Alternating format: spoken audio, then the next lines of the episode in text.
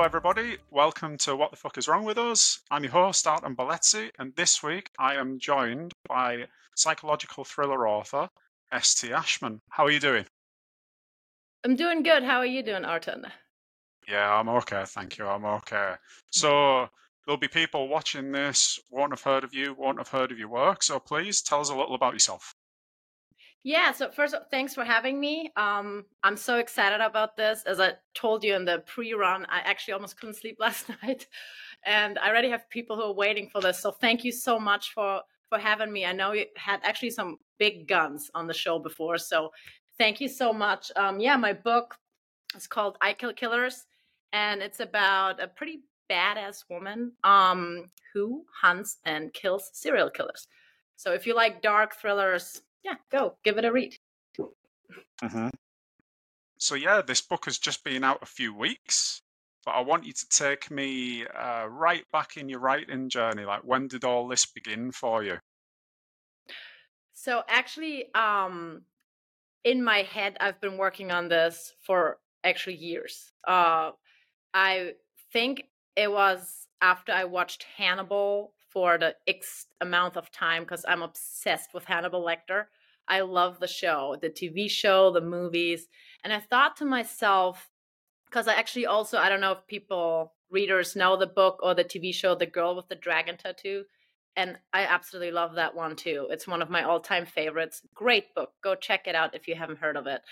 Um, and I thought, how how cool would that be if a badass woman like from that TV show and book would be kind of a Hannibal Lecter and start hunting only serial killers.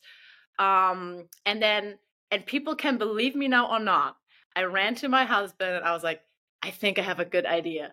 And I started telling, super excited, you know, going into details that were totally unnecessary that came up in my head. And then he was like, Oh, you're like Dexter, right? I was like, Who's Dexter?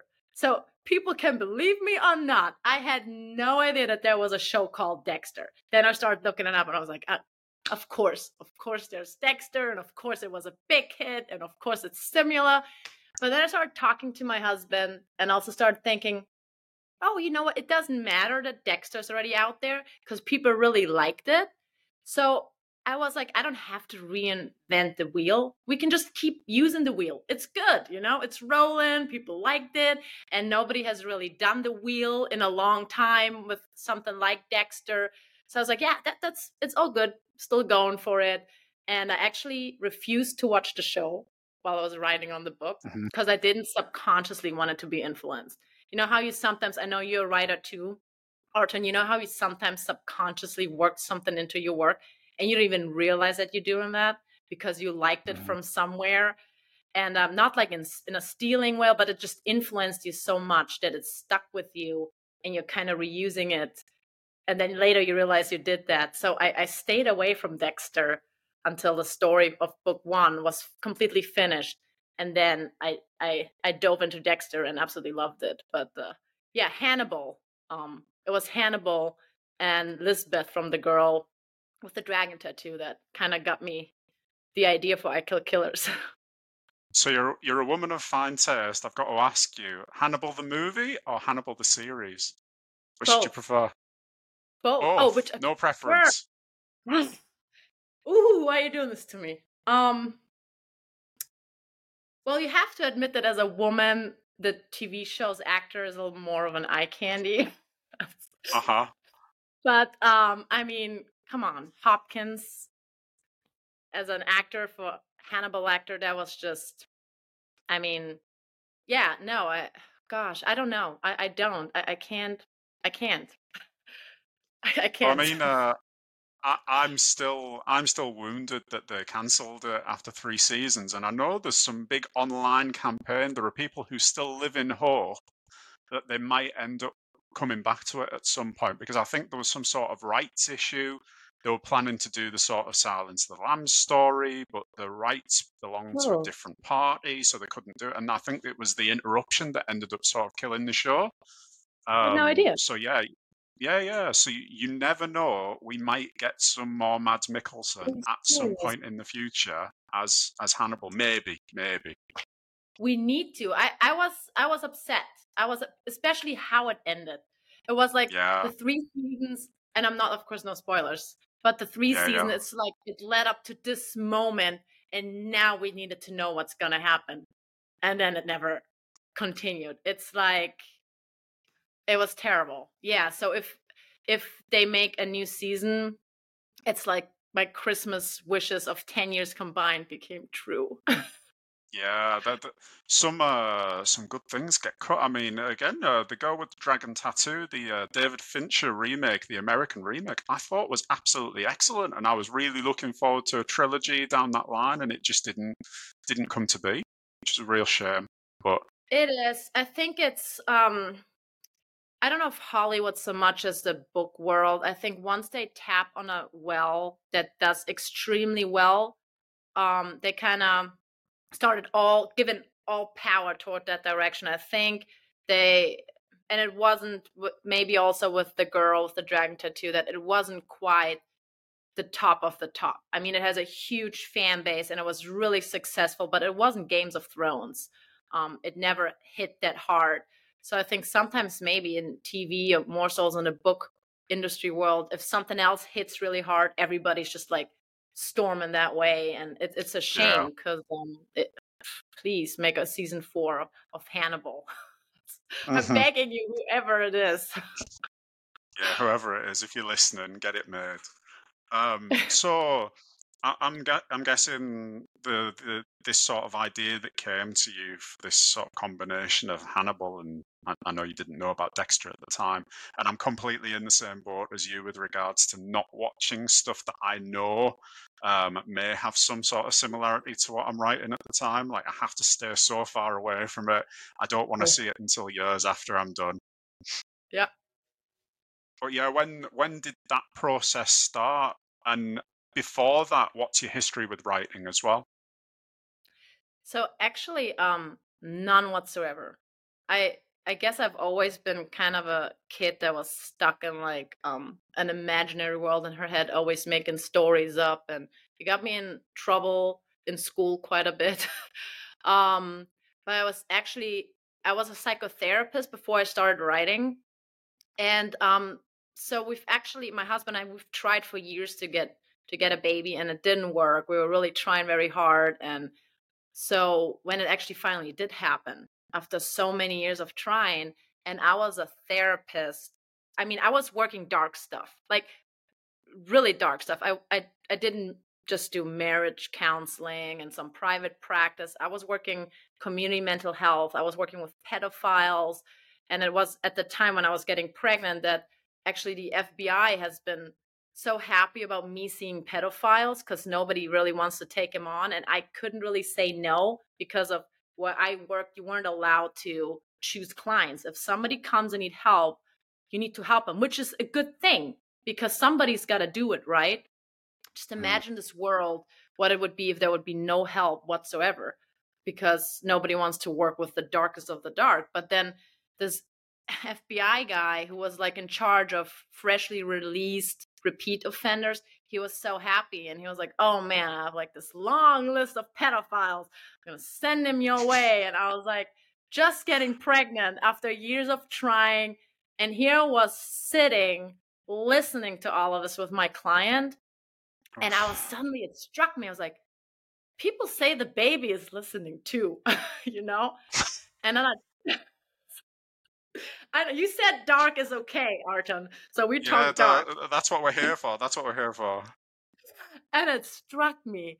And of course the baby doesn't understand the words, but just this energy and this heavy energy in this room that I was sitting with the man in front of me. And I talked to my husband, and luckily we, we're not rich, but we were financially in a position where he was like, Yeah, quit, you know, don't do it anymore.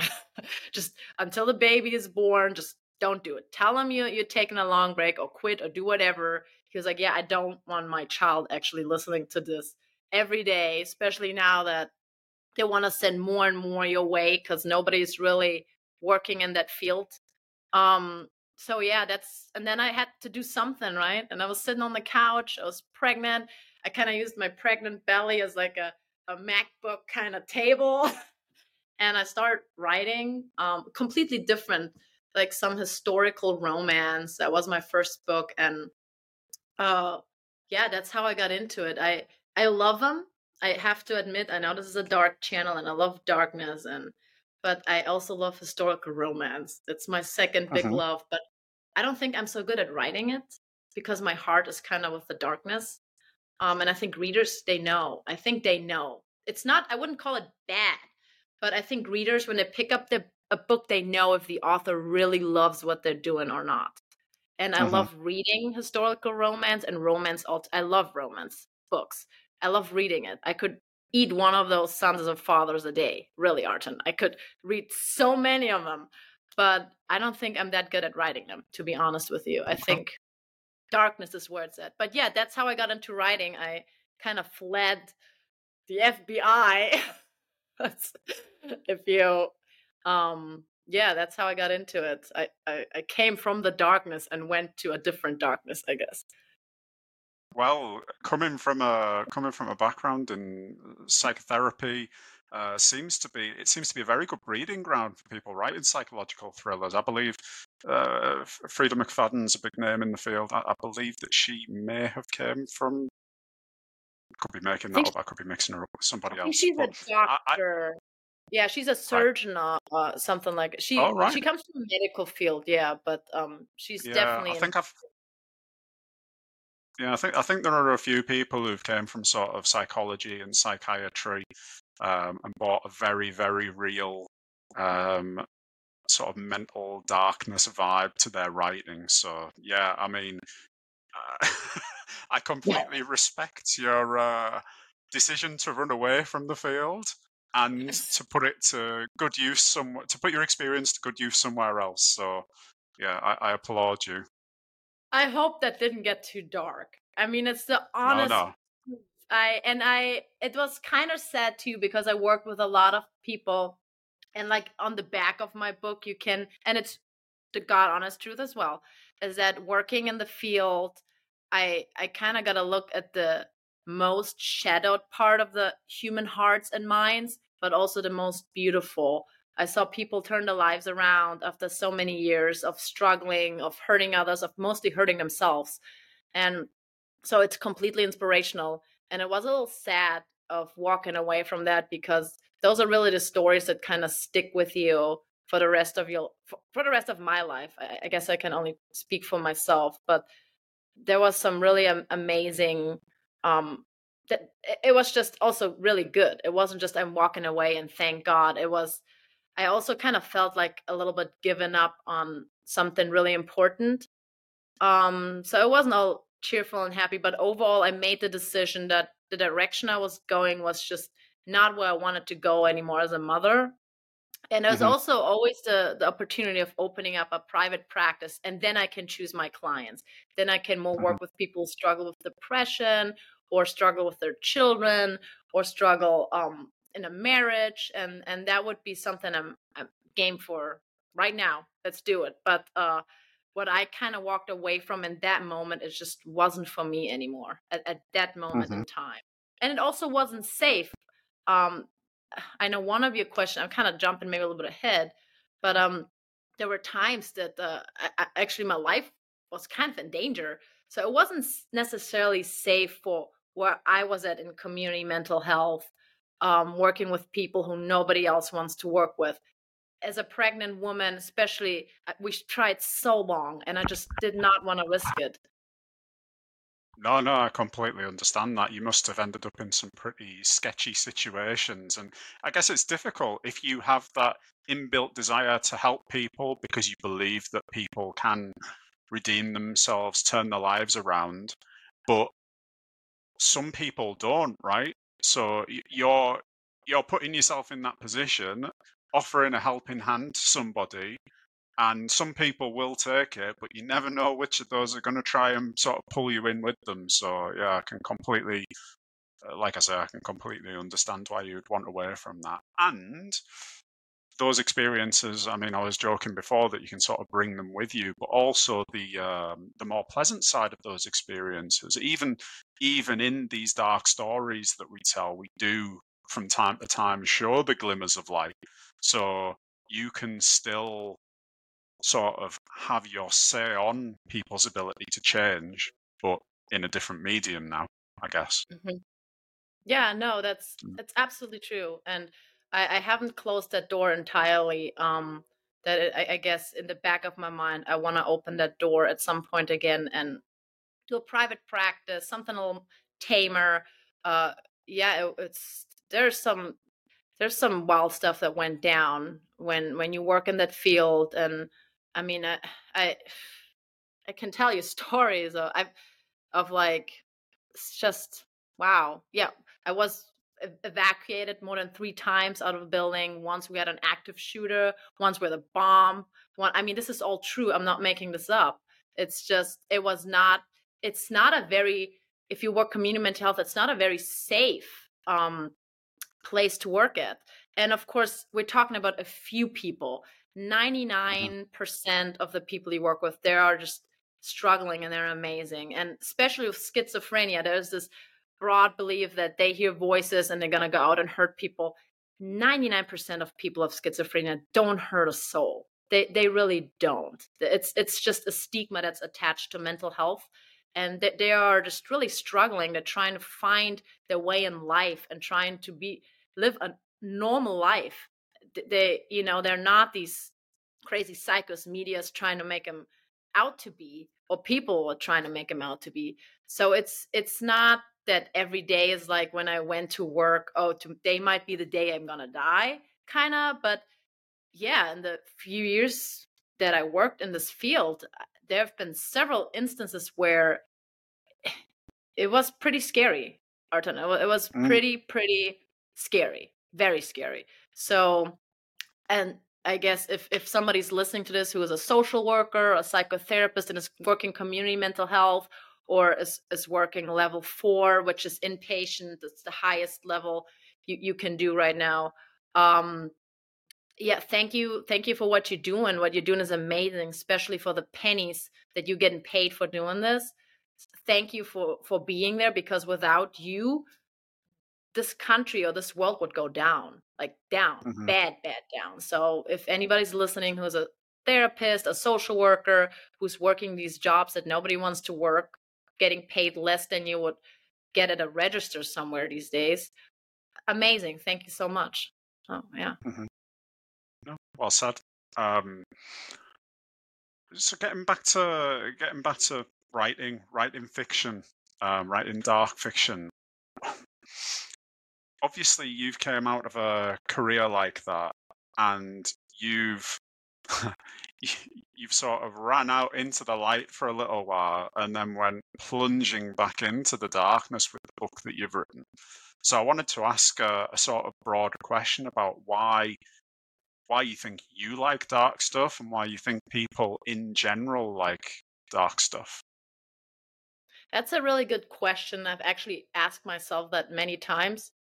Because, um, you know, when you tell people back then what I used to do, they always want to hear about the dark and bad stories. They don't kind of want to hear so much about the stories of how the couple made it and how they're still together. And they want to hear about first questions. I was like, what's the worst that ever happened to you? You know, and Mhm. I think, um, and I'm the same way. If I meet a police officer or a firefighter, I'm like, ooh, tell me about the craziest story. I'm not like about tell me about when you saved the puppy, you know? And I think is that a lot of people we're kind of fascinated with the dark side of the mind because not even so much because we enjoy people suffering or it has nothing to do with at least not with me and at least not with it's not about that for most of my readers i know because but a lot of them i started actually talking chatting in my facebook group etc i think it's more so fascination with why we are capable of doing these things and kind of trying to figure out why looking at it and just yeah as i said being really fascinated with it that we are actually capable of these dark things to do to do them to other people. And for me at least and i know for some people it's it's kind of a fascination with it that we're trying to kind of almost solve like what's going on with that not as in a Mhm. um, oh, I'm enjoying this so much. People getting hurt. Not at all. Like, I don't know anybody who enjoys other people getting hurt. And that's why it's watching Dahmer or what. It's more like this fascination with how can you do this? Like, how you as a human being can you do this and kind of let's dive into it like what's going on in his mind it's more like i think yeah fascination at least for me. I don't what about you arton like why why do you think you um is that fascination as well or um i think it's i think it's many things. What you're talking about sort of almost seeing people that are made of the same flesh and blood as us that act so so so differently. yeah. I think whether yeah. that's uh, in a dark way or whether there's a, yeah. you know, whether you see a musician who's almost got supernatural abilities or a, yeah. or an athlete, it's just somebody operating at an extreme. Um, I think there's just generally a fascination with that stuff across the board, and I don't know. I don't know if that fascination stems from us especially because uh, like let's say a musician or an athlete or somebody like that we watch that we watch them operating at that level and i guess there's a part of us that maybe wishes that we could do those things yeah i i don't imagine that that's the case with you know the the serial killers and the and the psychopaths no. and whatever else that we look at yeah. so i wonder if we are as you said i think the word that you used was we're trying to solve it and I wonder yeah. if we are trying to sort of take lessons from what we're seeing in them um, and then maybe apply them to much smaller instances of it in our own lives because we, we do come across people you know not many of us are coming across uh, serial killers but we come across people bad actors and maybe we think that in learning that lesson from the extreme we can you know, somehow make our life better in dealing with, you know, people who maybe aren't as nice as we would like them to be. So yeah. I don't know. Maybe there's an element of that, along with many other things. Yeah, no, yeah. I I agree with that, and it, the field definitely needs um, more looking into sociopaths and psychopaths because I do believe from when I worked in it that not enough work has been done as to truly understand what's what's going on there. If you, and it's a really a, a hot topic. Sometimes my prologue of the book, um, because the prologue actually goes. The book itself goes kind of into moral ambiguity, like good, evil, and supposed to um, play with the idea of how dark should we we go to erase darkness. But um, so in the beginning of the book, it's uh it's that character Leah who has um, problems feeling any emotions, but then as a young child, um, when she stumbles across uh, books about the National Socialism in Germany, she realizes that a monster, even a monster like Hitler, felt some sort of empathy towards animals, and people could even call it love. So it's a very tough thing actually to write about, and it's a very challenging thing to even put in words because the first thing a lot of people it ha- luckily this hasn't happened at all because people get the right message. I'm actually i'm married to a man who's from uh, who's not from israel but he's jewish so my kids actually went to the jewish temple so there's none of that. I i mean no you really have to do the disclaimer. Everybody wants hitler to rot in hell and stay there mm-hmm. and serve so many lifetimes of pain and suffering in hell. And I shouldn't say it this way, but I think a lot of people deep down are okay with that. but so it's actually to get back to the field of psychology, there is this, and it's actually pretty dangerous that we just, when we look at serial killers, like he was a serial killer in some ways, and just say he's a complete crazy, which he is, but then disregard this aspect of that he was able to completely pick apart and feel some love and empathy for something, which was mm-hmm. animals. Mm-hmm. He was mm-hmm. crazy mm-hmm. about animals. He implemented the first welfare laws for animals in the world. He was a vegetarian. He loved his dogs. My God, he banned hunting rights, free hunting rights. So, how is this possible that a monster like him feels love for an animal? Because in the field and the fields of therapists and psychologists and psychiatrists, they're actually now parting with the one crowd being like, how dare you make this example? Rightfully so. but then there's also the crowd who says like if we don't like subjectively objectively look at this and study it how it is it's kind of dangerous because if we can really take a serial killer and see how they detach themselves from the pain of people of human beings and feel nothing when they do these things to families destroying them destroying i mean if we just say well you know whatever he can't feel anything he's a monster let's just then it's kind of dangerous because we should i feel like analyze every aspect of a serial killer. And one of the aspects is that some of them have positive feelings towards something even if it's not humans. Mm-hmm. take ted bundy. That guy loved his dogs arton did you know that? Ted bundy loved dogs. Uh-huh. he had dogs. So did gacy the killer clown. He he actually he had a dog and i forgot the name. I wanted to write it down. And he had a dog throughout childhood which his father was a terrible alcoholic very violent. He killed the dog. And um, so gacy actually stole flowers when he did a little funeral for his dog and he buried the dog and it was very traumatic for him because he loved that dog so much. So we kind of have to mm-hmm. look at all these aspects. For me I, this is a therapist speaking working with people who have killed people. When i'm in that room i can't sit there and say you are a monster. I have to sit there this person might still be but i have to sit there take up my emotions out of this and look at it like why did you do this and is there anything in you that we can use to make you stop hurting people i'm not talk, talking about mm-hmm. reforming they're so past reform. There is no reform. If you are a serial killer or but is there anything we can do to make you stop? You know, to maybe find out why you're doing what you're doing and find out why you're able to do this to people, but then kind of like animals, which also, again, I'm sorry I went too deep into it, but there's the professional Uh-oh. communities kind of splitting with one of them saying, Don't you dare say that these really, really bad people have any sort of love in their heart. And then there's the professional community that I'm kind of belonging to that says, yeah, they're monster. Nobody monsters, and nobody's disagreeing with that. But should we not look at this and try to study as much as we can as to why they can feel something toward us animals, for example?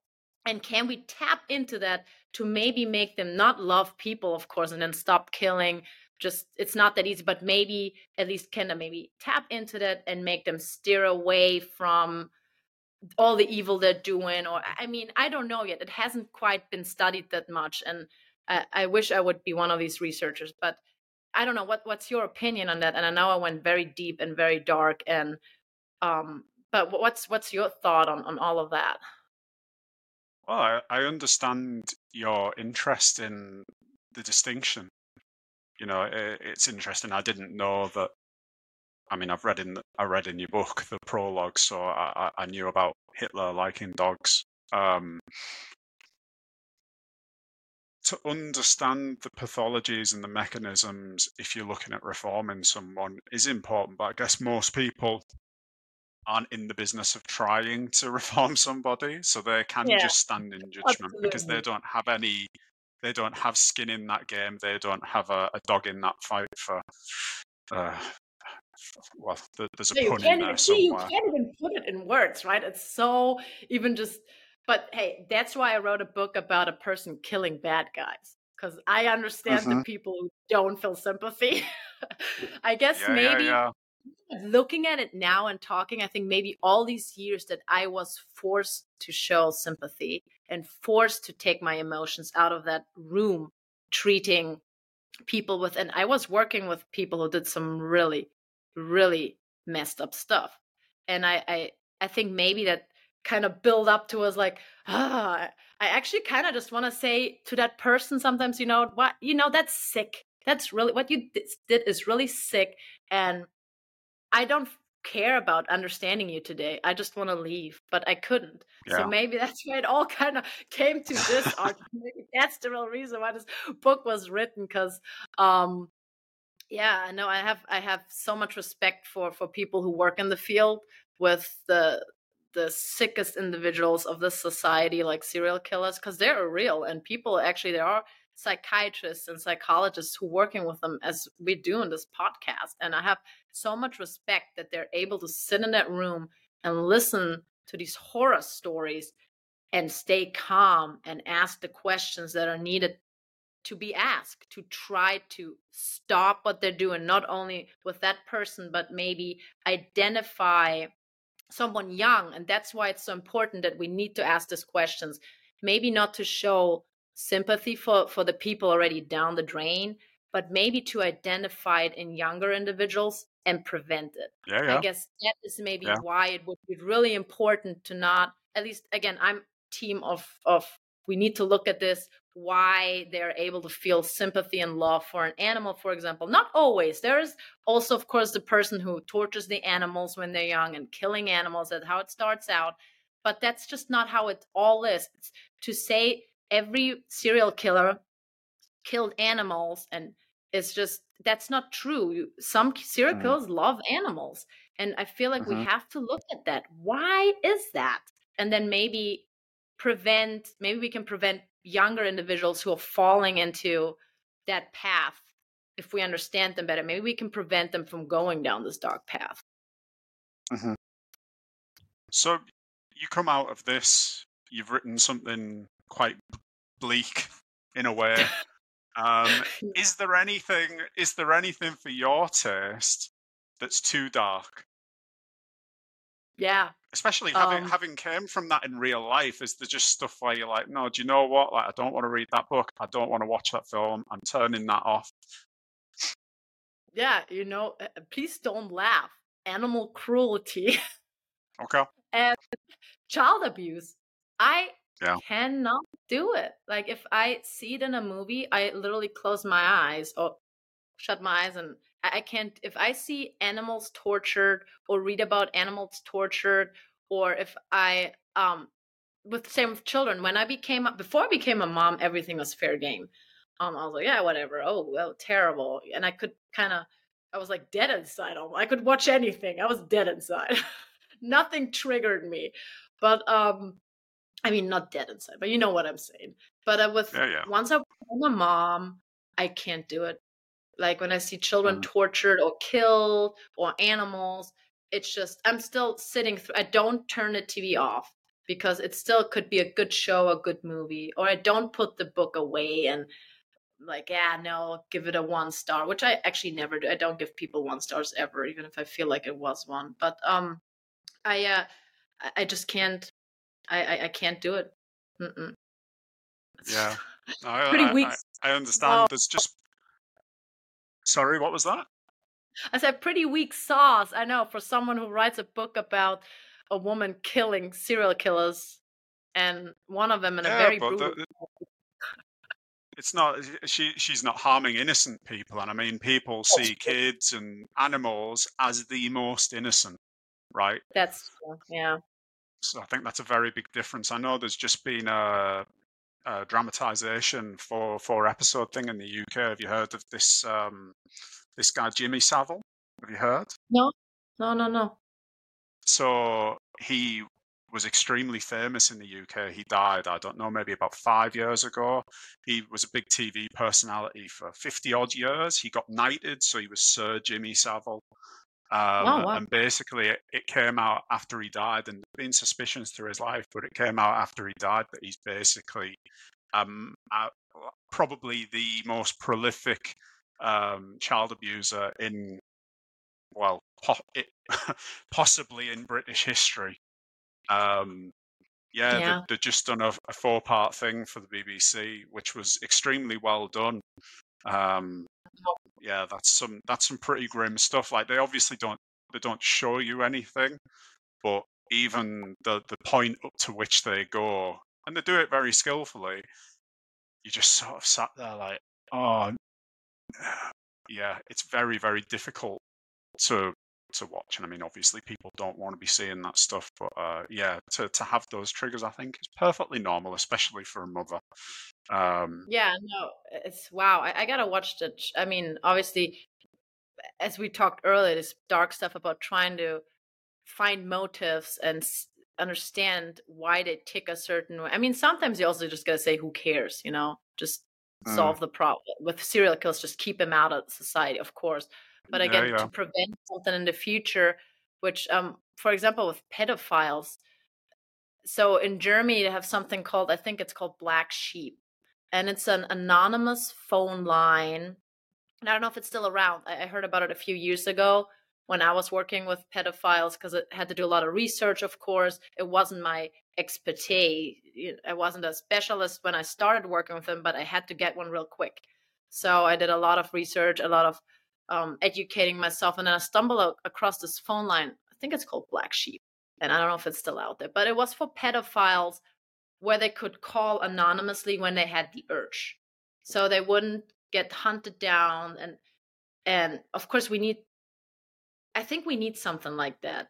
Something where the people, the mm. sickest of society, when they're about to strike, some outlet where they can maybe call and talk about it to prevent them from doing something bad, you know, because at this yeah, so I was to go back to that UK guy. I feel like more needs to be done for the darkest of the dark of the society, not as in helping, but to prevent them from doing what they're doing. So more needs to be offered, more um I don't want to say assistance because it sounds like assisting them and helping them, not in helping them, but to stop them. You know, yeah, I feel yeah. like they're difficult cases to make, aren't they? Because, like you say, as soon as you say it, some people will straight away say, "Well, there are there are so many other people in need and whatever else." But like you say, you're coming at it not from a sympathetic standpoint, but no. from a oh, no. preventing harm to others standpoint. But yeah, they're, they're tough tough cases to make.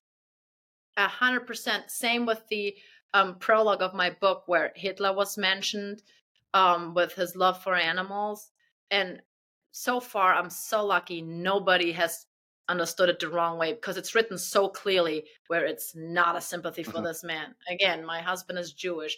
My kids went to the jewish temple um, for schooling. So no i hate this guy so much. But it's more so as to how can we prevent this from happening? We need to under you, yeah this is maybe a good way to put it. You need to understand your enemy sometimes in order to stop them. If you don't know anything about your mm-hmm. enemy, mm-hmm. how can you fight them fair and square? You know, you can't because you kind of like don't know anything about them. And if you don't know anything about the person you're trying to beat, you're trying to battle, you're trying to fight, they're always going to be a step ahead of you because you don't know anything about them, mm-hmm. you know? So it's more so not as in a sympathetic way because how could you have sympathy for that? How? Like, how could you have sympathy for men? Like, the, does you, what was the UK guy's name again that you talked about Jimmy earlier? Savile. The uh, the the, yeah. the BBC show is called The Reckoning. Yeah. The Reckoning. Yeah. How could you have sympathy? You can't. Like, you absolutely. I can't. Um, I feel okay with stating that that I can't. Or for Hitler, how can you have sympathy for him unless you have mental health struggles that need to be addressed? If you have sympathies mm-hmm. for Hitler, you need to see mental health. You really do, because you're struggling on some level that needs to be resolved to resolve this hatred and anger toward any group of people. It, it's, yeah, but um, just to understand what's making them tick and um, to prevent it, to kind of beat them, you know, to, to win the fight. Let's put it this way to win the fight. And I was lucky so far nobody misread my book. And I knew doing it is would could be controversial, but then on the other hand, Ashman does not stand for the typical thriller. and this was clear. The, if people read my blurb, they know St. Ashman stands for it's a little yeah audacity a little bit like for trying mm-hmm. something different doing something different um not in a bad way but uh my none of my books that gonna come out under st ashman are ever just gonna be the usual thriller um that is heavily relationship based with a small murder that needs to be solved. None of my books will ever, and I'm not saying that those books are boring or not good. My God, I, I love Freida's books. They're absolutely incredible. Um, so I, I don't say they're, they're bad at all. Like I love them. I'm just saying I want to do something different for the readers out there who, who crave something different. Mm-hmm. I don't, I don't think, I don't think, uh, I think 99% of people who, who read your book, I, I, don't think there's really any ambiguity about what's going on at the start there. Um, but I'm I'm sure I'm sure over time, if enough people read, you will get you will get one or two. There are always a few, as you know, the the extremes in our Oh, society. Uh, they will always find these things and say completely the opposite to what everyone else is saying. So yeah, that that will happen at some point. Yeah, I already had one of those art, not with like the the Hitler thing because it's so clear. I mean, it's so clear. If you read the book, it's just um, it's not even in any. It's so clear what it is, and people actually really they're fascinated by it now, which is good because people need to ask questions about how dark can we go to stop darkness. So it's actually, I, th- and that made me so happy when I read the reviews of I Killers to see um the readers really they got the point of what I was trying to write. Nobody Mhm. misunderstood it so far. And you're right, there will be somebody who misunderstands it. I I had somebody who I mean, you know, there's always that that one person who's like coming out of nowhere and is completely unrelated to anything and is like, what woo, you know? And it feels like I'm a therapist again almost. but that that just comes with yeah, but overall it's just amazing to see that the readers completely understood that this book is about to challenge to challenge the question of um the dark mind and how dark can or can't we go when it to stop darkness so it was really beautiful to see that readers got this message because that's what i was kind of set out to do so that that to me meant so much it, it really meant so much to me No, great, great. So you've obviously written a, an intriguing character in the the person that your book is based around. I want to ask you about other characters from your sort of reading and watching experience. So we play a little game here. Um, Yeah. And I need you to tell me three of your favorite dark characters. We need them to play the game. okay so the one the first i'm a little scary to admit but thanos from the marvel universe Okay, yeah. because he actually had kind of good intentions, I guess, if you really look at it. And again, here I'm so scared saying this because somebody will misunderstand the way it says, like, oh my God, listen to S.T. Ashman. She's saying someone who destroys half of the universe has good intentions. It's not what I'm saying. But I was just saying he comes off kind of like a dude who was worried about overpopulation. which which could be a problem in the he future. could be a member of Greenpeace. Exactly. He's like stopping global warming and the whole universe, not just our planet. I'm sure some alien planets had problems with global warming too, if you believe in it or not. I don't know. I don't want to get political, but um so I was like watching watching the, you know, um the Avengers and I was like, yeah, he actually kind of just tried to save the universe. he did it the wrong way. I think we can agree on that. Like killing half of everybody alive is probably the wrong way to go about it.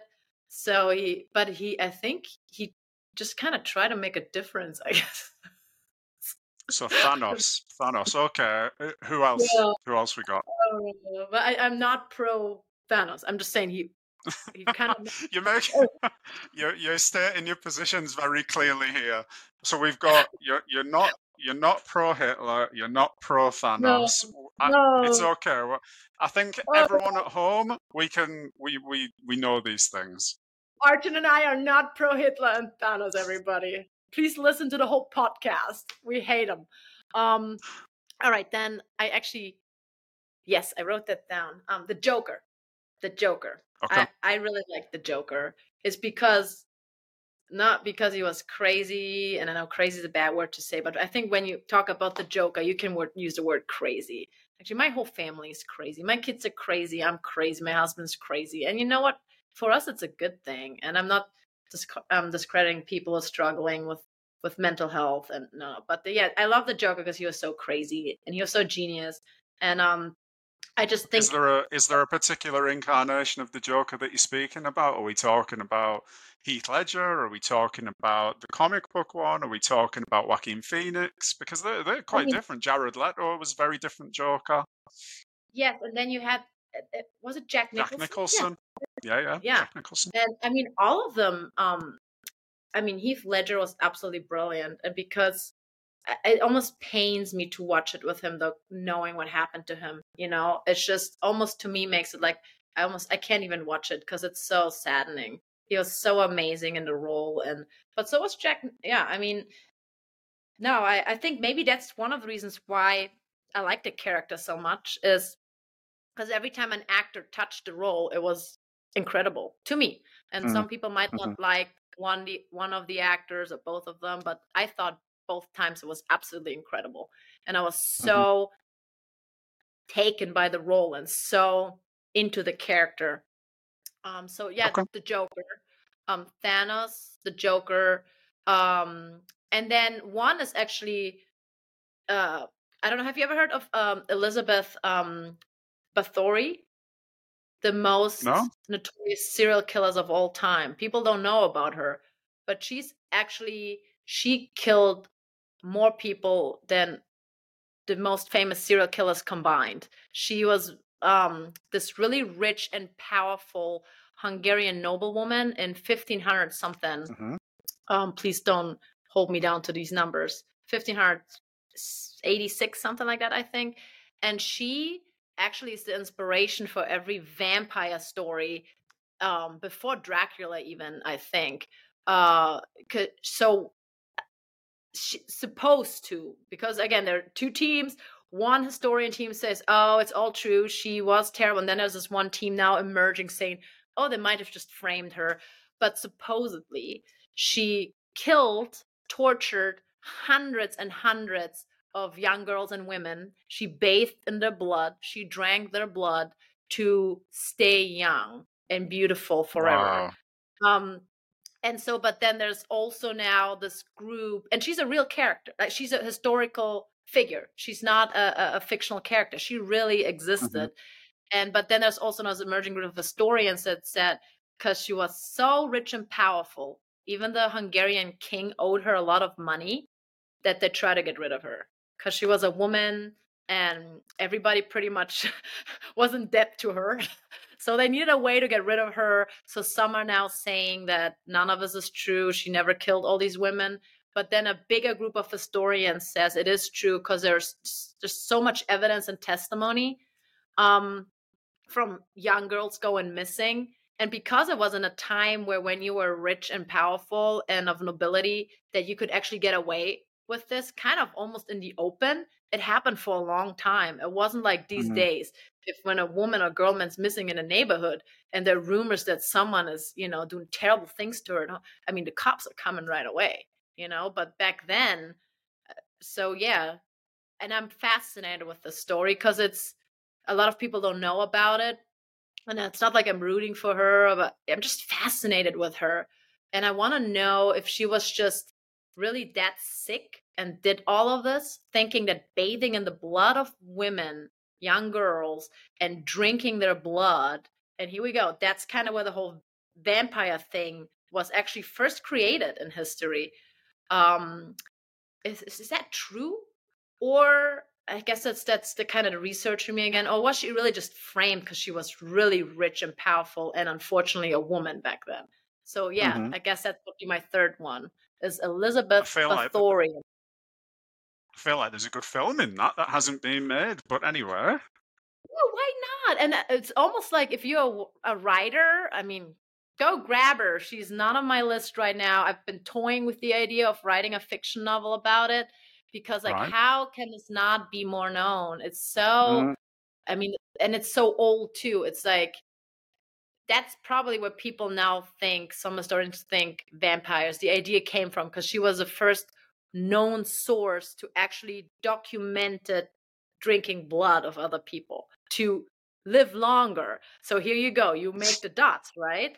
um, you connect the dots. I mean, but um, if you're a writer, go for it. I have other projects that uh, I toyed with the idea, but then it's it's a very difficult project to take on. To really, mm. I mean, where are you gonna go with this as a writer? Are you gonna make it where in the end she's all framed and she's just a human being? Or are you gonna go paranormal?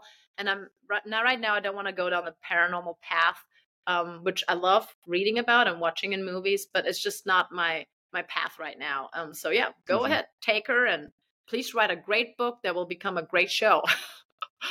it's a it's a shame with your love of historical fiction and your love of dark stuff like it seems but yeah I, I understand there are some projects that just aren't for aren't for here and now so you've got thanos the joker and elizabeth yeah yes elizabeth so the game favorite one your fa- fa- favorite in inverted commas everyone in inverted commas um so yeah not got... favorite favorite but she's just so interesting I, I mean, yeah.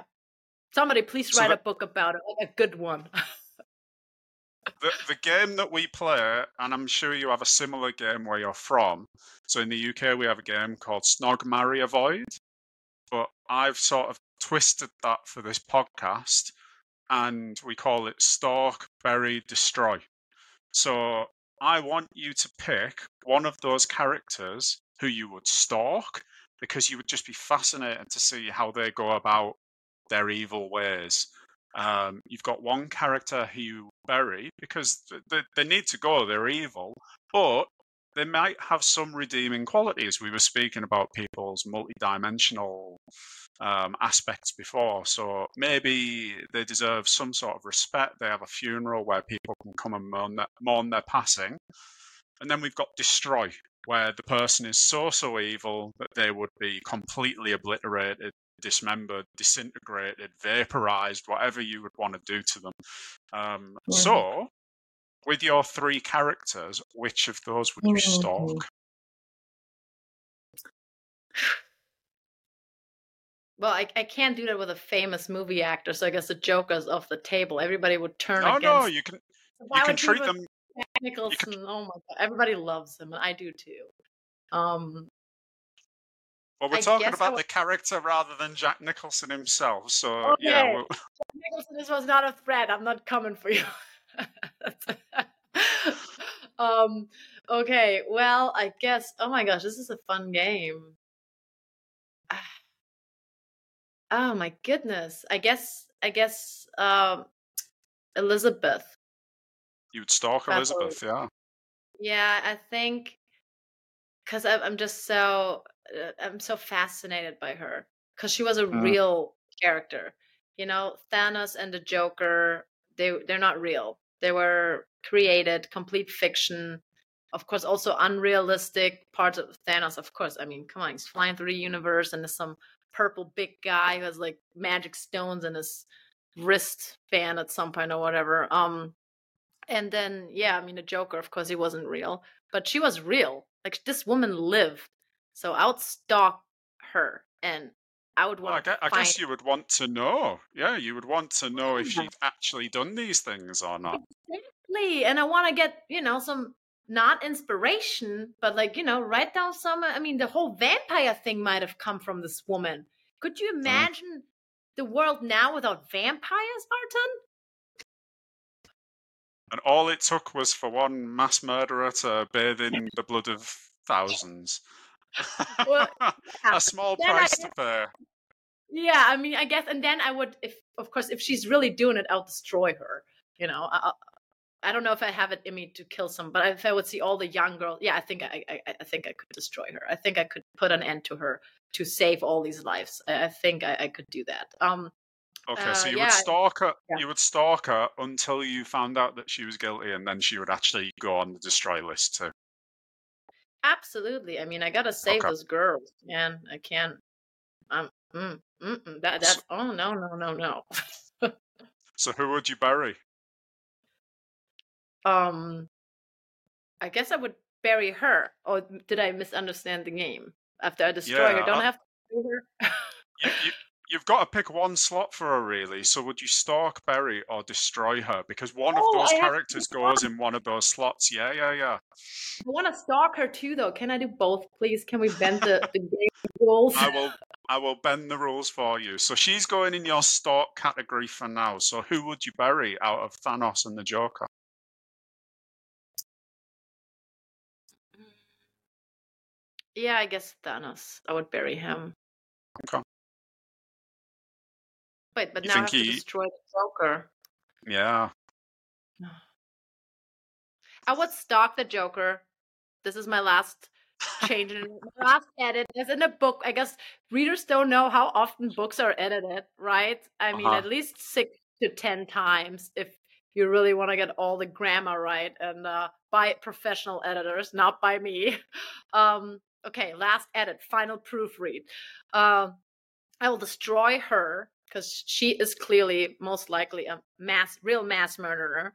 Um, Then I would stalk Heath Ledger because you know he's just fascinating. Kind of maybe my age, you know, if you would, if we go back in time, I guess. Um, and then um, bury Thanos. Is that did I do it right now? Stalk, destroy, and bury.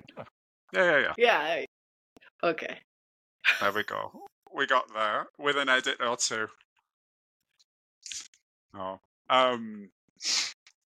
So in, it- yeah. Oh, go ahead. Go on, sorry. Oh, I just want to say, who, who, if whoever's listening to this, this is my first time ever being on a podcast or anything. So I might be a lot more all out there than the other authors you you listen to usually. And some of the stuff I might be saying is like, what is she talking about? Like, sorry, it will So- maybe get better over time or not. But thank you for still being with us. they've clicked the button off now, but anyway, we're, we're good. We, we'll keep with the rest of the audience.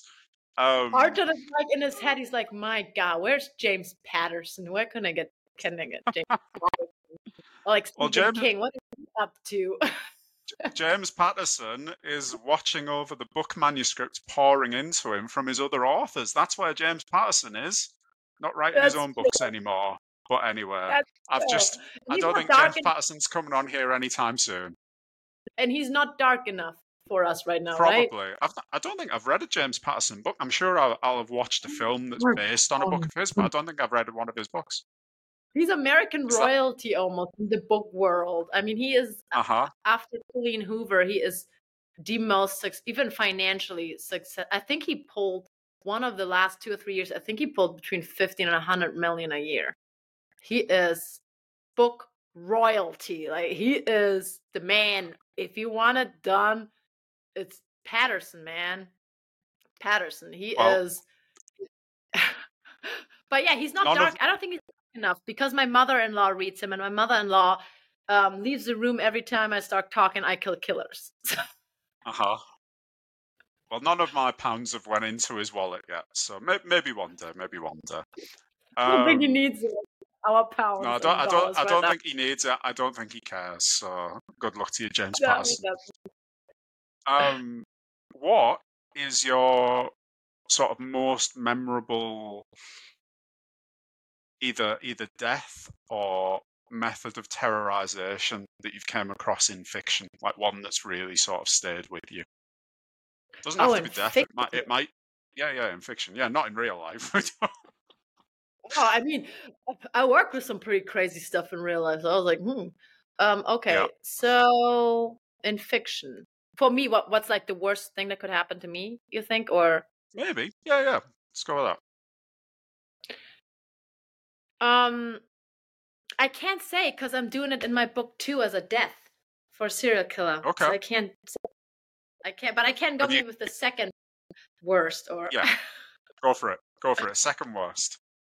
So for me, and it's so ridiculous, I would never use it in a book. But if somebody wants to go ahead, for me, it would be have to have so many ticks on you that they suck you to death, like suck your blood out to death. Because I hate ticks. Wow. I find them in my Mhm. dog all the time in the summer. And just imagine someone was sending me like this this picture of a person with like a hundred ticks on their face, and it haunts me. Just imagine like thousands of ticks on your whole body, sucking you dry. Yeah, I that think would be pretty. that- That is Yeah. because it has itchy. Ugh thing to it too, you know. Yeah, it's got it's got a hint of the vampire about it as well, huh? Oh, it's just making me itchy just talking about it. You see that?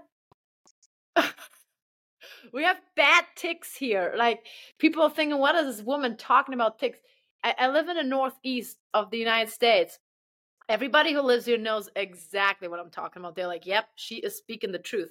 Everybody who's living in like K or um, UK or somewhere, Portugal, they're like, "What is she talking about?" No, it's bad here. In in May, I probably find I have a, like a collection. I call it the tick jaw, and my husband hates it. It's so gross. But I'm collecting dead ticks, and in a week mm. I'm getting about well, they're still alive before I drop in the alcohol, and then they die. But yeah, probably like 30 or so in May. It's only in May and some parts of June, and then they're gone all summer. But my dog brings them in, and oh, oh, I hate them. Yeah, death or torture by ticks. That's a that's an interesting one. I've not I've not heard of that before. Never Very heard of like that. I'm sorry, no. Arton. No, no, not at all. That's what we're here for. So another another random question: If if you were to be some sort of evil character, like a class of evil character, like serial killer or um, vampire or, or anything at all, what would you be? With your particular personality traits, what do you think you're best suited to? Krampus. Have you ever heard of Krampus? Krampus? Yeah, yeah, yeah, yeah, yeah. And for those folks who've never heard of him, he's this uh, German bad guy around Christmas. So if you're a good kid, and I was actually raised with that.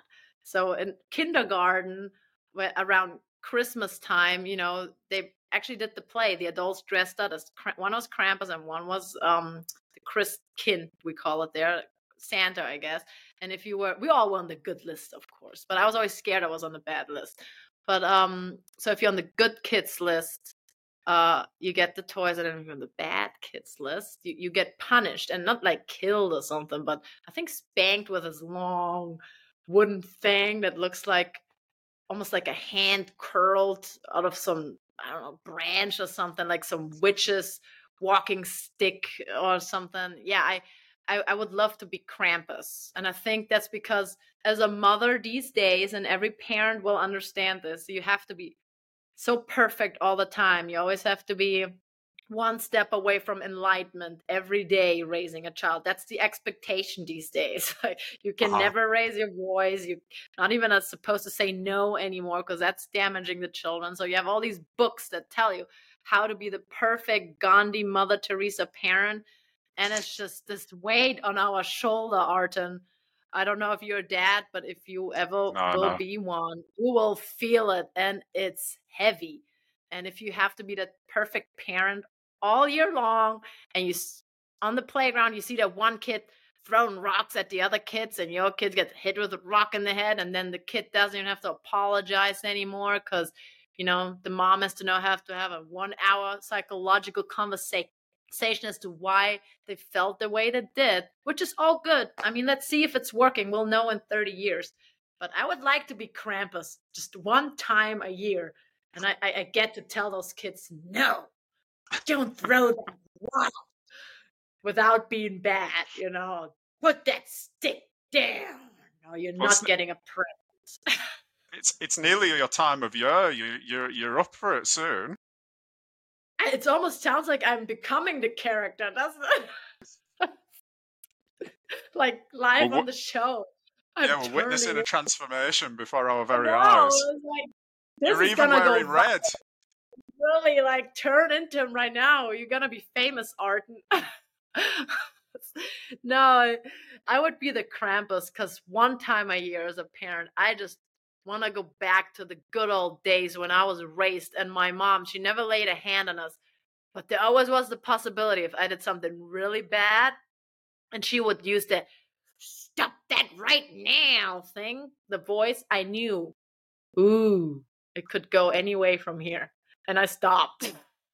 and she was like the best, sweetest, kindest mom ever. She never mm-hmm. raised a hand. I mean, she would never, but it was stricter back then. I don't know. I mean, do you remember your childhood with your parents? Were they strict or were they not strict, or how, how was your upbringing?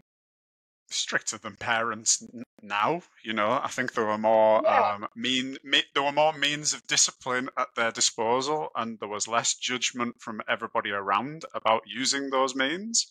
So uh, yeah, yeah, I um, yeah, I, I like you said, it'll be interesting to see in 30 years what the result of the, the sort of parenting trends at the moment are. Yeah, it's. Uh, we have our opinions about where they might go, but I, we we'll, we'll, see where it goes. I mean, uh, no judgment, but we'll see where it goes. I, I got a little stricter with my son though. I, I, have a sticker chart now. You're not supposed to have them anymore, but that uh-huh. sticker uh-huh. chart saved my life. I almost want to write a book about it for every parent out there who has a very headstrong child that just does not listen to the let's talk about you when i started to get into that mode and my daughter is completely different but my son when you start when he does something and you know he's not supposed to do it like when he's running around with a stick and you know and then he trips and he has and you're like don't remember this stick and he's not he didn't listen. I was you know what are you supposed to do? You're not you, know you're not supposed to yell anymore you're not supposed to really say no you're supposed to have this conversation like tell me how you feel and what made you do that like not listening to mommy and what what could I've done better? What could you have done? And then you go like in this 30 minute, I, I don't even know. But I got stricter now. I did it, Arton. I did it. I got a sticker chart. I went back in time to the bad parenting methods and I have that uh-huh. sticker chart on my fridge. And it's it's a miracle. It changed our life as a family. I'm serious. This kid is listening. As he wasn't before. And he is now because he wants those stickers so bad. So I guess mm-hmm. it depends on the kid. And he's always been a good kid. If he ever listens to this, oh my god, like he's the sweetest boy. He has so much love for animals and for us, and so we did that right. For his friends, he never hurts other kids. He was never that kind of kid. But you know, when he's a he's a boy, and when you see him running around like crazy with that energy of a four year old, a three year old, those were the hardest that was the hardest year with him, the three. And he had a stick and he was like with himself playing, you know, Star Wars or Ninja Turtle because he watched that on kids' YouTube way too uh-huh. early, uh-huh. I guess. So we're that kind of family. He did watch TV. So there we go. We're that family too.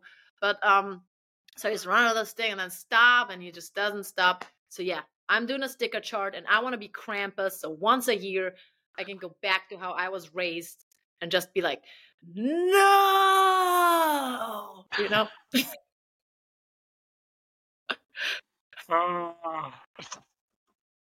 I feel like there's a lot of um, repressed uh, want for discipline. I, yeah. People probably start feeling sorry for me now. Good. If you feel sorry for me, my book is called. I'm just joking, but um, no, no I mean, uh yeah it's tough being a parent it's really tough you this pressure art and this pressure from society everybody's watching you and everybody is telling you that you have to be one step away from enlightenment like literally the buddha was the only person i think ever and he was considered a person who reached enlightenment and as a parent you have to be one step away from it. That's how good you have did, to be of a parent. Like, did Buddha have kids? I don't think he did. I think, unlike other religions, Buddha considered himself a human being, not a, a god. A deity, he, yeah. Enlightenment.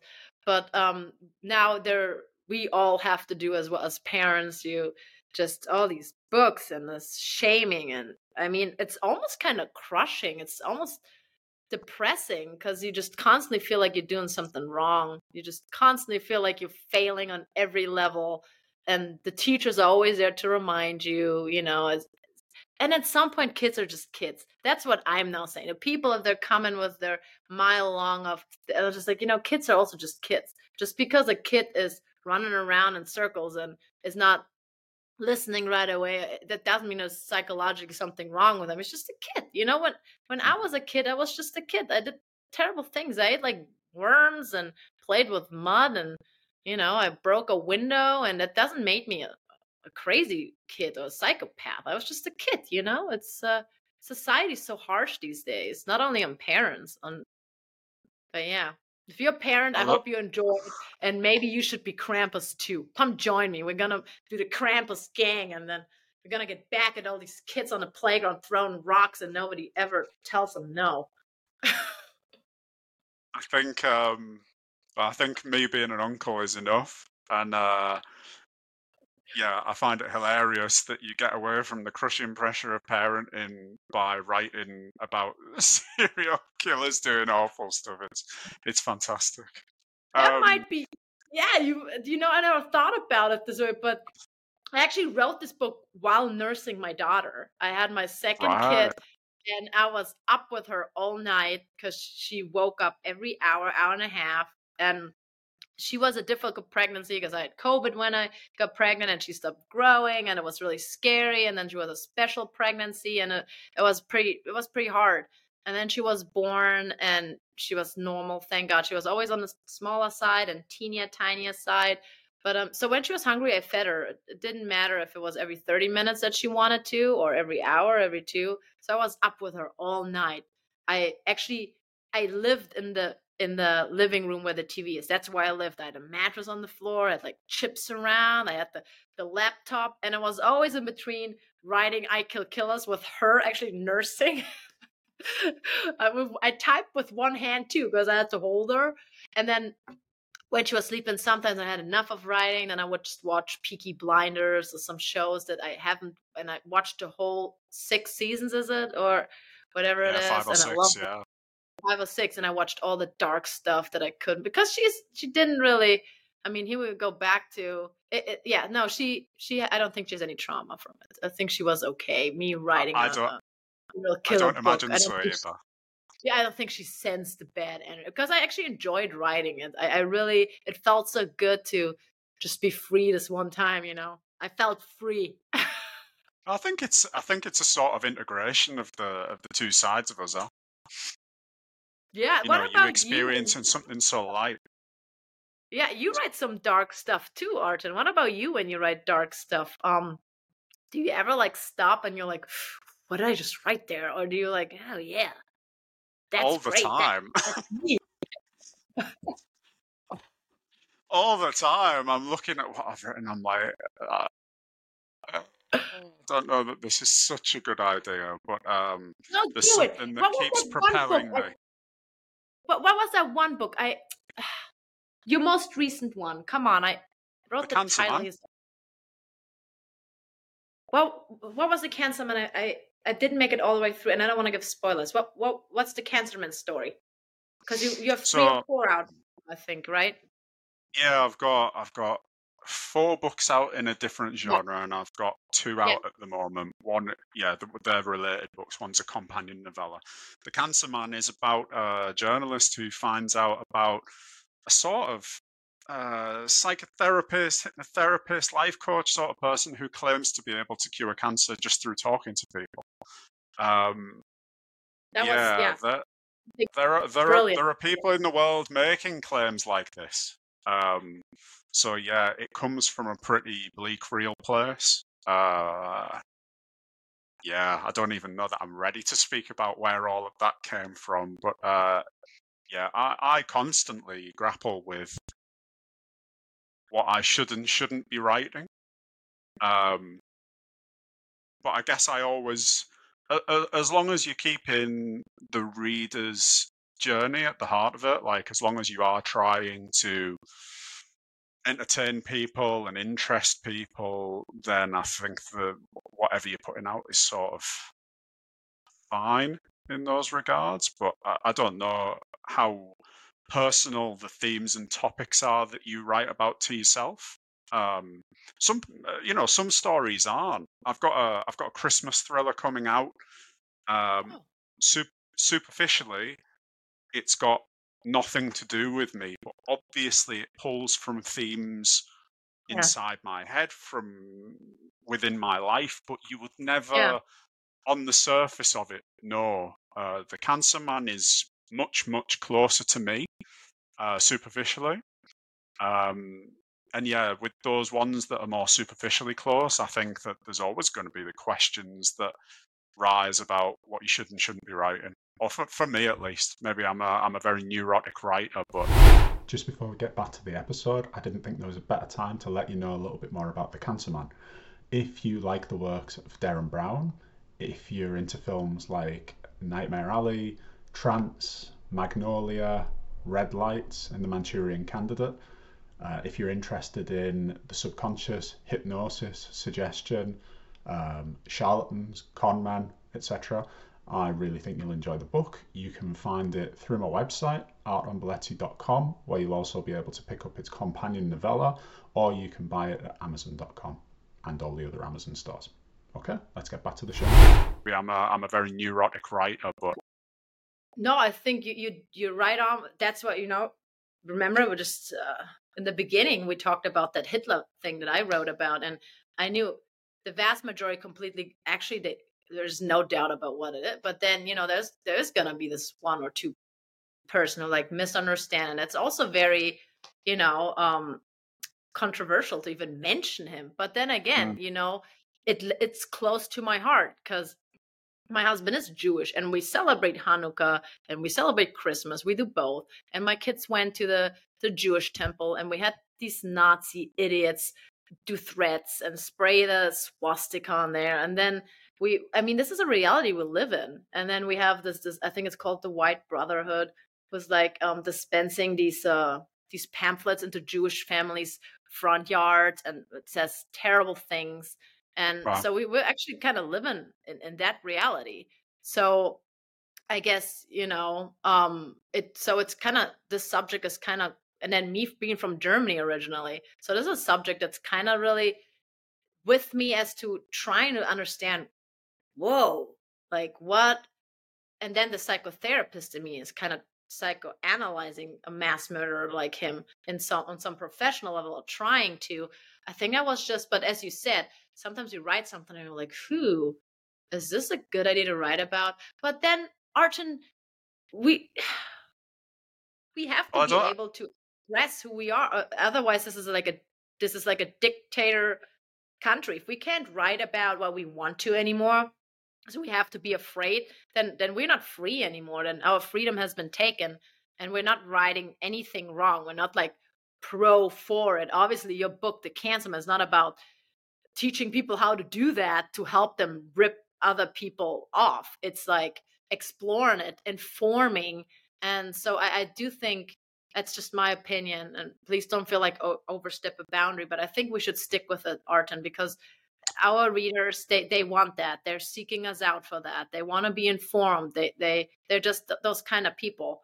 And we gotta kind of stick loyal and true to them you know? Yeah yeah. I mean i i, I agree. It's just not an easy thing to do right? When you i don't know for me when i get an idea like that that i'm scared of that's probably yeah. something that i should write about yeah. And it's very yeah. it's very difficult once you've got that feeling then not to pursue it because you feel like a coward if you don't. So yes. yeah, I don't, I don't think there's really any turning back once you've sort of set your mind on it. Nope, that's that's absolutely same with what we talked about with with the the the thing about Hitler or other psychopaths and how are they able of completely separating a love for an animal and then killing millions of like how how is this working? Like how can this be explored? I mean I, that's what we when we talked about it earlier I, I do feel like if i would just be like in this one group who says don't ever go down this route and state the truth because these people are so bad and they are but then on the other hand it's like i feel like kind of a coward especially as someone who is married to to a, a jewish individual who is actually and i'm not putting myself out there saying i experienced so much um, racism or uh, I'm a big target. I mean, obviously, um, I, I'm not a person of color who's been struggling their whole lives and you know who have the right to be on a stage or somewhere with an audience and talk about their pain and suffering from what they've been through that's obviously not me so i'm not trying to say like i walk in their shoes but i, I am experiencing some of that anti-semitism at times mm-hmm. not to where i would think it's really on par with what other people going through what the what Jewish nationals are going through or any national is going through um but I do it, it's close to my heart and I felt like if I would stop now I would feel a little bit like a coward. If I would be like oh don't don't do it then it's like you know somebody kind of has to and it's not like you and I are again endorsing any of these crazy people who really oh my god we're monsters in some ways. It's just like we we're we're exploring. We're we're trying to to talk, trying to inform and educate and um, just bring some topics that are difficult to talk about. We try to bring them in the open and and have some conversations. Um, that's at least that's at least how I, I feel about it. Yeah, especially in a non-preachy way through fiction, you know, raising ideas and questions rather than telling people what to think. I, uh, I don't know. I'm not. I'm not particularly interested in telling anybody what to think about anything. Um, yeah, no, yeah. you you're absolutely right. You no, I, I 100% agree. And there's just so much. There's just so much going on in the world right now that I. My mother-in-law, she's kind of. She doesn't want anything read anything dark or bad or anything ever. She because there's so mm-hmm. much bad going on in the world. She when we just even mention Ika she leaves the room, not to be rude or she's a really sweet lady. Um, but she just she just doesn't want to hear it because it's of she's just a sweet kind of person and she's really struggling with what's going on in the world. And mm-hmm. um completely understand that. But on the other hand, I also feel like we can't be blind to it because again, let's go back to what we talked about earlier is that you kind of have to understand evil to beat evil. If you don't understand evil, then evil will always be a step or two ahead of you. So if you want to beat evil, you got to understand evil. Um, sometimes I guess you don't. It can just be a fist fight or gunfight or whatever, and you get lucky. But I, I, I do believe that an understanding to anything is important in a process of evolving. Um, yeah. So. Uh, okay. So I, I, I always do this because I'm still new to this podcasting game. I always open up the podcast and I never really frame it properly. You know, uh, this is, I mean, we, we've had the sort of conversation that I would like to have, but my thesis behind starting this was, uh, or the, the topic that I wanted to explore was, is there, uh, in a in a sort of humorous way, is there something wrong with us for being so fascinated in this stuff? right? So my final question of the podcast, my final proper question of the podcast, is I ask my guests like, "What what the fuck's wrong with you?" in one sentence. So as a as a psychotherapist, as a, a writer of extremely dark fiction, do you have an answer for that? I guess I'm just a normal human being. That's what's what's wrong with me. Because I, Fair I enough. Every normal human being um, has some sort of struggle or some sort of quirky something. Why am I fascinated with it? Because I'm a normal human being who has a very quirky and weird fascination with the dark, which is based on I want to understand it and I kind of want to solve it so I can fight it and beat it. And that's just that's just me. what like about it. you? I like answer. What the oh, fuck is wrong with you, Arton? That's ah, the question. I don't know where. Sorry if that, uh, but that's the question, right? Is what the fuck is wrong with us, you and me, and what about you, Arton? I'm the one asking the questions. We've oh, got. Uh, it'll take a full podcast to go down that line. Oh. no, I'm sure. I'm sure that that will that will reveal itself slowly, episode by episode, and through my fiction. But um, no, I appreciate your I appreciate the thought put into your answer. Um, what next for you? Ooh, um, well, of course, I have to continue the I Kill Killers series. Um, mm-hmm. I, the fans deserve it, and uh, although a lot of things went wrong with the the launch itself, I decided to launch my book on Amazon Prime Day. Most genius right. ever. If you are an author and you're listening, just don't do it. I did it for us. So now we have the study. It's closed. It's a bad idea, and I did. Did you know? Did you know, or was it? Uh, was it an accident? Did you know? It was an accident. It was a accident, complete yeah. accident, and I, I kind of blame my foggy state of mind that I've lived in ever since I had my daughter with two small kids at home, and I don't have family close by. My family is all in Germany my husband's family is completely on the other side on the and the US is huge. So they're in Arizona and Washington, and so I don't really have a close close helper. So I'm kind of in this always constant foggy state. Um, but uh, yeah, no, um, yeah, I kind of blame myself for that. Um, but yeah, that's why I published probably on Prime Day, October 10 10. Don't ever do it if you're an author. It was, but then when I found out two or three weeks oh my god, it was so sad. I found out and I knew this is bad. Then I tried to push it back. I I, I published with my distributor Ingram, not mine, but they, you know, I, I that's where I dis- distribute my books to bookstores, not Amazon. They're different, and they were like, oh, it's too late. We we can't push it back. And then I thought of all the small bookstores that had not that many, but that had purchased my copy and were ready 1010. There's no way to me to find out who that was to let them know it's actually not happening on 1010 anymore. And then I mm-hmm. felt like if I would just push it back and kind of leave them behind, that would be kind of a shitty thing to do because they gave me a chance as a completely unknown author to put me on the shelves with the big guns because these small bookshows they really don't have a lot of room for books if they put my book in their bookstore that means they're giving me a chance and i didn't mm-hmm. want to it felt like a betrayal if i would have pushed it back for amazon and barnes and noble and then leave them kind of so i was like okay my mistake. I gotta write it out. And it was terrible, Arton. It was absolutely terrible. I published 1010. I did it. Amazon Prime Day. My book was frozen for three days in the sales rank. it was never put in with any keywords, which means like if someone yeah, would yeah. have gone and be like, oh, um, dark thriller or serial killer thriller or most bought yeah. because it was actually I had no this, one's finding it. Yes, and this was the beautiful thing that I had this little army of people who loved the book and they came out. They were there 1010 and some are still joining. They couldn't join 1010. They're doing it now. Thank you, everybody. Thank you so much. I had them ready and they were there 1010 and I was just frozen. Technically, the book would have done amazing on Amazon on 1010 but my book was just frozen for days. And I called Amazon and they're like, oh, we don't know our own algorithm.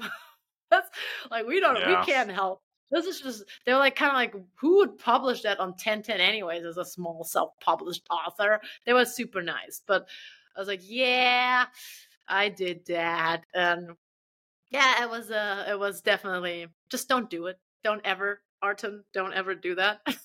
so you've got you've got the I, I know I've run into similar things myself. Um, yeah, so the the next book, you've got another one in the series, yeah?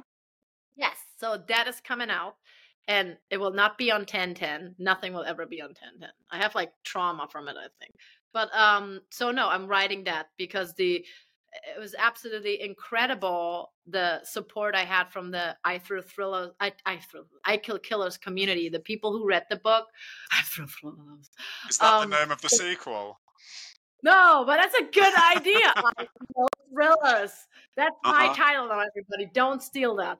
Um, no, but uh, yeah. So the second book, um, I'm writing it. I'm the story itself is done, and I'm whenever I have the time with two kids, I'm I'm on it. I, I I'm probably gonna be able to pu- publish it in spring, and so that's uh, if any authors are listening. So that's kind of my strategy. Is so the first book except for the launch week i i don't throw my my big guns and ad budgets and advertisement into it i wait until book two and three because that's how smaller authors um like Arton and I, in case an author is listening or people are curious, that's how kind of we survive. Um, or what uh, could not saying for everybody, but as with book two and three, if it's a series, that's usually how um I would uh survive as a small author from profits from those books. So I'm waiting like a Black Widow for book two and three to drop to have my day, my 1010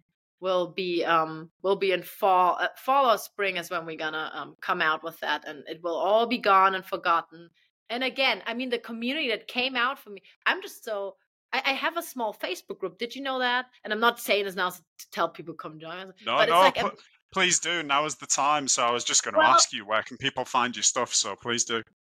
No, it's just because I have the small Facebook group and people in this group actually really love the book and I'm just so blown away by them and I love every single one of them and we talk and we chat and I'm just so honored and I actually cried on launch day, happy tears because when I this thing with Amazon happened and then another bad thing with Goodreads happened. I'm not even going to go into that. But then this beautiful thing happened of all these people supporting me and they're waiting for book two. They're really, really waiting for book. I would never just no, I'm going all the way with the series. So that's what I'm working on right now, and it's gonna get just like book two. It's it's not gonna be your usual sweet romancy thriller with a little murder that needs to be solved. It's it's gonna be all the way Leah, I Kill Killers, and Agent um, Richter. It's gonna go all the way, guys. Uh, so yeah, I'm, I'm working on that right now, and then I have another idea for something else down the road. Um, so yeah, and uh, it's it's it's going overall. It's going really well. I cannot complain. I mean, I've been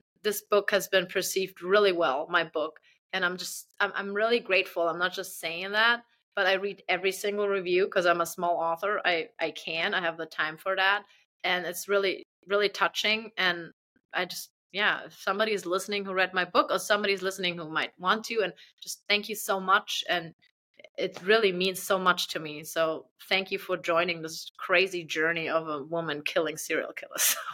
thank you. I guess. Where where can people find your stuff? Oh, Amazon, and if you live in the US, try a small bookstore. Um, I mean, of course, we have to do Amazon because that's seventy or eighty percent of the sales these days.